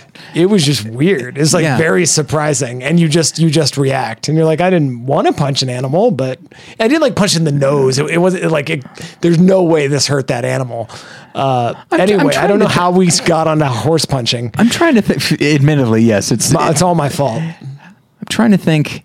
Hey, listeners, do you have a problem with what Jeff is saying? do you have a problem with uh, the Chime fact in. that he? Because I know in. people aren't big into animal abuse, but uh, the the horse started it. It really hurt, and I just reacted, and it definitely hurt my hand more than it hurt him. All these right. are these are mitigating uh, facts. I know. Okay. I still did punch a horse. there's no there's no denying the horse You're- punching now. You're a regular Michael Vick. That's the way I look Oh. at it. You're part of like a horse punching league. Um, but yeah, so uh, so that, we got onto it because I, I think when I Do you know about of the his ring, uh, alias, by the way? Whose? If you're going to talk about Michael Vick, we need to talk about Ron Mexico. Ron Mexico Oh, right. is the name the man used when he would go out philandering. that's right. That was his brilliant fake name. Which, if there's any good aspect to this story, which there isn't, uh, but if there is, it's that there is a guy who would say, "Hello, my name is Ron Mexico. would you like to come back to my place?" for for like a minute they like you know before they shut it down they were selling like dozens of falcons jersey with mexico printed on the back with Vick's number oh it's so great And then the woman wakes up, Mr. Mexico, why am I tied to a chair? well, look, let me explain what's going what's going to happen to you. Oh. So, uh, yeah, I I remember really liking The Ring, and when I was trying to think of a companion film for It Follows, I was thinking of like, okay, well, what's something that is about you know it's something that people are spreading around it's something that you know you just have to wait and this thing will come to you so i was i was toying with the idea and, and people trying to escape the consequences of, of something they've done um, so I was toying with either this or Final Destination, but I chose this because in both cases it is like this very clear figure that is coming after you. Yeah. And uh, and the fact that it's this tape that gets shared around uh, and never destroyed, which seems like a mistake. Um, yeah but uh, yeah, so I, I decided to go with that one. Now I haven't seen it for years. Uh, you just saw just saw rewatched it. this morning. just saw it this morning Um, and you, so you probably don't like it as much as Ringu, I assume. you know I, I I just left it alone for years because Ringu was kind of so singular for me. Sort of the way that I, I saw The Grudge, the Japanese The Grudge in the theater, and it was one of the most insane movie going experiences of my life. Like I I saw it alone. I was like new to LA, and I I saw it alone. I knew I wanted to see it in the theater, and there you know this this tension aesthetic and this crazy imagery when it was new before it had been, been copied by Hollywood um, that you'd never seen sort of humans bend that way is very disturbing and just how slow this these like crawling monsters were just how long these scenes were there's a dynamic in that theater uh, where is that on Santa Monica Boulevard just west of the 405 what is that theater the Arrow is that the Arrow the landmark I don't know Uh, the old one on Santa Monica, on Santa Monica Boulevard is that the Nuart? the Nuart. it new was art, at the new yeah. art. Um, just being in this theater, surrounded by people, going through this experience, and I've never had this in, with another horror film. Uh, not that I've seen that many in the theater, but watching this thing happen on the screen and just feeling, oh my God, I'm going to die. And then looking around you and being like, no, I'm in a movie theater. But also while you look around you, seeing other people saying, oh my God, I'm going to die. Mm-hmm. And then you, then you start saying, it's the fight or flight thing. You start saying, I'm going to leave. This is crazy. Why am I staying here? I'm going to leave. And then you're like, no, leaving is crazy. This is just a movie. And it's just, it was so bananas, that hmm. movie theater. Like strangers, strangers were clawing at my clothing from both sides. Wow. And I Did know you punch them? I know this. They were both women, and they laughed about it, and they were like, "Sorry," um, but uh, it was probably just because of you know how I look uh, and my musculature. Obviously, yes. Um, listeners, you can't see just how intimidating Jeff is. Um, I guarantee you that that horse was feeling it. that horse, that he, he might, he might, he might, you know, disown the the power of that punch. But let me tell you, that horse is feeling it to this day. Um, but it was just, and I, it's funny because I think I have rewatched that video, and it's just utterly you cannot, you cannot, you cannot go back to that point in time. You cannot recreate a, a theater experience. You can't take away the aping of those visuals that have been Sure. done through cinema and, and music video and TV and, uh, and parodied uh, as well. Yeah, parodied. Yeah. it's it. But anyway, that is like a very long way around the barn to say that it was sort of. I think it's like my my art house background and aesthetic of I am not going to see the Hollywood Yeah. Americanized version of this. But I think I think all things considered, it was reasonably successful. Like I, I think there were good scares, good imagery, moved pretty well. The boy, the I I was not the Beefcake's biggest fan. Um, oh, I think they could have done better. Oh, uh, Martin Henderson. Yeah, they. Oh, now we start the podcast where without without without the pretending not to feel the fear that I have that I better not talk bad about this town or I'll never. Well, as again. we all know, Martin Henderson runs Hollywood. I he mean, does. you can't talk he about does. that. Well, relative to me, he does. fair enough. Yeah, when you're when you're this low on the the totem pole.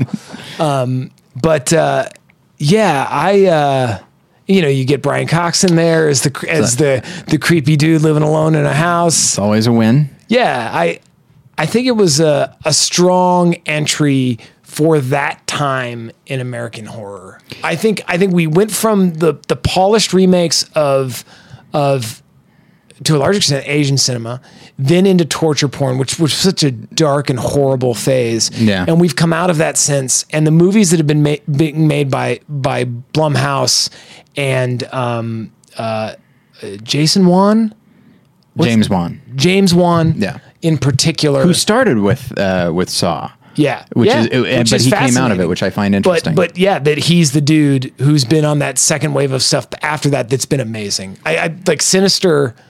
I, I cannot this century. I, I think it's the be- the best American horror film I've seen. It's so Wow. good. But I, it was it was not the best period for American horror. Uh, certainly outdone in its not bestness by the the torture porn years to follow. It is interesting to see, and this is a conversation for another time, I'm sure, but it is interesting to see um, the different phases of horror. Like, I feel like more so than maybe, I mean, I guess comedy goes in very specific types of phases, but. Um, but I feel like horror, you can very clearly see, like, all right, 80s slasher, 90s postmodern, starting with, and you can always, you can almost always trace it back to a single film. Mm. You know, in the 90s, Scream begat I Know What You Did Last Summer, which Yeah. begat like urban legends and all this stuff. And then The Ring comes along, and suddenly, oh, Which- well, but- hey, we're sincere again. That's Well, fun. but it's interesting because the way you plot that course, and I think you're right, uh, because the ring is early on and it's sort of changing the tide. It's still connected to that urban legend part. Yeah, that's Like, true. It is that that is part of the structure of the movie. Is it's based around this urban legend of this tape. That's true. Um, but uh, and I think one of the things that I respond to about the ring is the mystery element. Mm. That there's a supernatural quality, but it's also them trying to figure out, like, get to the bottom of what, exactly what happened. Yeah. Um, and that's what leads them to Brian Cox, and that's what leads them to this. You know, so much of this creepy imagery with horses and, and that sort of thing. And it's just a, yeah, I think it's a very well made, very um, just a solid horror movie. Um, it's not the scariest thing I've ever seen. It's not the best made I've ever seen, but uh, but it certainly, if you're a horror fan at this point, honestly, I'm sure that if you're a horror fan, you've seen The Ring. But Yeah. um, but yeah, I, I really liked it, and and and I do think that it is a a, a wor- I think if you were to watch It Follows in The Ring in one night, Mm-hmm. I feel like you would get this kind of um, have a nice theme and maybe throw in Final Destination. That's not the companion film officially, but of just people just getting trying to get away from something. Now I recognize that a lot of horror is that, but there's something about like um I think this is why the slow moving zombies are so frightening is this feeling of like, yeah, death is patient. Death can, death can take its time and Yeah. and death will always find a way. You know, as opposed to like, you know, uh Jason Voorhees. I guess they he also walks, but he walks with such purpose. Yeah. Um, and his ways of killing are so creative. Whereas, and I guess Final Destination, those ways are pretty creative too. But like, whereas in zombie movies, in The Ring, in It Follows, it's just they go at their own pace. Um, whether it be a guaranteed seven days or whatever, um, and then they will just come at you just with complete brutality.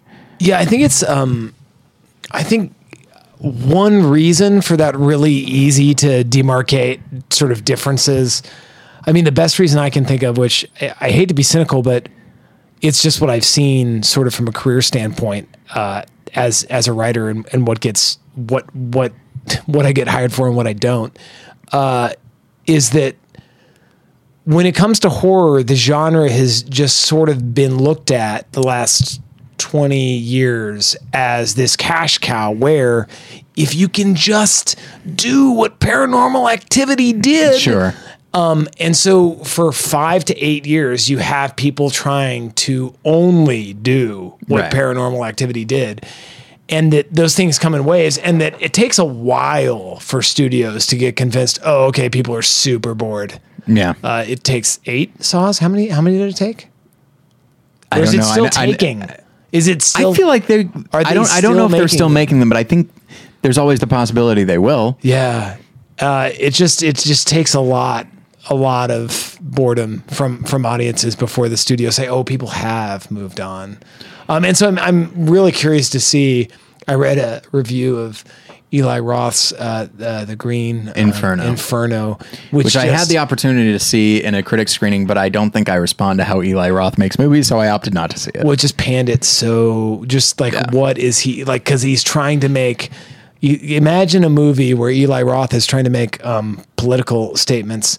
Um, just it, it it said it was just an unintentionally hilarious movie, and I shouldn't judge things I haven't seen, and that's not the point of doing it. Um, the the point of bringing it it up is to say I'm very curious. How does Eli Roth make a movie in 2015? Yeah. when the marketplace and the zeitgeist have, have so rejected what what he does. I mean, I, I know he's in, in no danger of failing to to make a living, as I most certainly am. Let's see. so we got Benedict Cumberbatch, we got Martin Henderson, and Eli Roth. Okay. Well, most of whom I can I can find reasons to praise. Well, let's uh, let's talk about Eli Roth's acting career. Um, I think he's just fine. Uh, yeah. Can we is not? that is that is that praise? yeah. Let's Um, talk about his acting career. He is taking uh, parts away from better actors. Uh, Yeah, and I, I just it's fascinating to me, like like the way David Wan did. James come come, dang it, James Wan. I haven't further sworn away. yet. I haven't sworn yet. I know, this entire episode, very which is exciting. something. Um, the way he graduated from torture porn, I'm curious to see. And you know, Green Inferno, I know got tied up uh, for a couple years and was actually made a few years ago. Mm-hmm. So you know what what is he working on now? And and will it will it sort of will he graduate the other because he it's not that he's not smart. I mean cabin fever's rad. Yeah. i think I, it's not it's not my kind of movie but for what it is and i'm, I'm not a gross out guy and it's got plenty of gross out. Yeah. but within genre i think it's i think it's fun. I think it's a fun funny and at times horrifying movie. I did not yeah care for it at all. Maybe I thought I'm it was just- really, I don't know. maybe i'm just trying to I thought it was really unfocused. to you know polish a turd um but i don't think so it's been a long time but at the time i kind of liked it There are plenty of horror people that enjoy that movie, and uh, I'm I'm in the minority. which i can't say of any of his uh, other stuff i think i turned off all I mean, the other people stuff. like Hostel, that, but that but it was firmly it was so of its time. Um, yeah so very much like the post the along with saw the poster child for the whole the whole subgenre of torture porn Yeah, and I do feel like the I think the phase of horror that we're in right now, it's tough because there's because paranormal activity is still hanging on, and I got to say, I've never seen a por- paranormal activity film, but I did see a trailer for the new one. It looks pretty good. i saw the first one it was Is it good, i Yeah. mean the first was, one will almost always be pretty good. it good. was way overhyped how could it not be sure. but it was watchable. Yeah. Like I wouldn't I wouldn't put it on the same level for those other phenomenon cheap horror films like Blair Witch. Mm-hmm. I don't think it's anywhere near there. It won't stand up like that one did. Sure. But uh, it was watchable. And I feel that's the thing. Like, so there's that, and then there's still like sort of these these uh, sinister and insidious, like these demon possession and, and haunted house movies, and that's fine. But I feel like what we're getting into now is the people now making horror movies are people that were heavily influenced by like they're now people in their early 30s which means they grew up watching a very specific kind of horror movie. And so that's why in the guest you get a lot of synth. That's why you get in this a lot of synth. I think you get people who are trying to not even necessarily make a complete throwback although the guest was definitely a throwback to like you know the hitchhiker and stuff like that or the hitcher pardon me um, and the stepfather. Um, but i feel like you get people who are making movies heavily influenced by the movies that maybe inspired them to get into filmmaking in the first place. And so you get a certain degree of self-awareness but all but not the not the 90s hip kind of self-awareness. It's more just a loving consciousness of horror history and that sort of thing and trying to pay tribute to it while also do their own thing. Because i think it follows um, certainly is influenced by certain 80s things, certainly uh, certain uh, uh, European uh, qualities, but I think it's still very much its own film. Um, and uh, and yeah, so uh, we should probably start wrapping up. Um, Good idea. Yeah. but uh, yeah, so listeners, if you haven't seen The Ring, obviously you have, but if you haven't, uh, go and watch it. Um, And uh, definitely it follows. Uh, seek it out. It is on Blu-ray now. Um, I really enjoyed it. Um, Jeff really enjoyed it, and it's just. And it really does bring up some interesting ideas. And yes, it is primarily about sex, but I feel like so much of it can one of the neat things about specificity in film is it somehow manages to also be universal. Like it is about sex, yes, and you can talk about it on that level completely. But I think it's about a lot of other things. It is about baggage you bring to things. It is about the way you connect to people and how much you benefit from that and is that's what is that what is motivating you when you connect to somebody whether it be sexually or emotionally or whatever um, it's just uh, I don't know. There's there's a lot going on with that film, and while plot wise, I do think it starts to unravel a little bit towards the end because I'm not sure the filmmaker quite knew Yeah. Wh- how he wanted it to end. But I'm okay with that, partially because they do leave it open for a potential sequel uh, in a way that felt organic to me, not a calculation. Um, so yeah, uh, so this is how we are kicking off Halloween Times 2015. Uh, Jeff, thank you so much for being here. Absolutely. I love it. Now, listeners, you can uh, email me, Tyler at morethanonelesson.com. You can like us on Facebook. You can follow me on Twitter at More Lessons. Uh, are you available online anywhere, Jeff? I do the Twitter Okay. Yeah. Now, what is, what is that handle? at Jeff Newberg. Fair enough. Now, that's Newberg with a U. I, I do the Instagram, but I'm I'm old fashioned. That's just for people I actually know. Oh, look at you. yeah. I do not do Instagram at all because I now have three Twitter accounts, Oh boy. Three Facebook pages, uh, and my own. No. So I got stuff to keep. You know, I've got uh, three podcasts now. Oh yeah, and listeners, that reminds me. Um, so uh, my other podcast, well, Battleship Pretension you know about, but my other, my third podcast, worth playing for, that I host uh, with my wife Jen, that is now in full swing. The uh, we did some pre-season stuff, but the the season has now officially started. So those episodes go up late Wednesday night, early Thursday morning.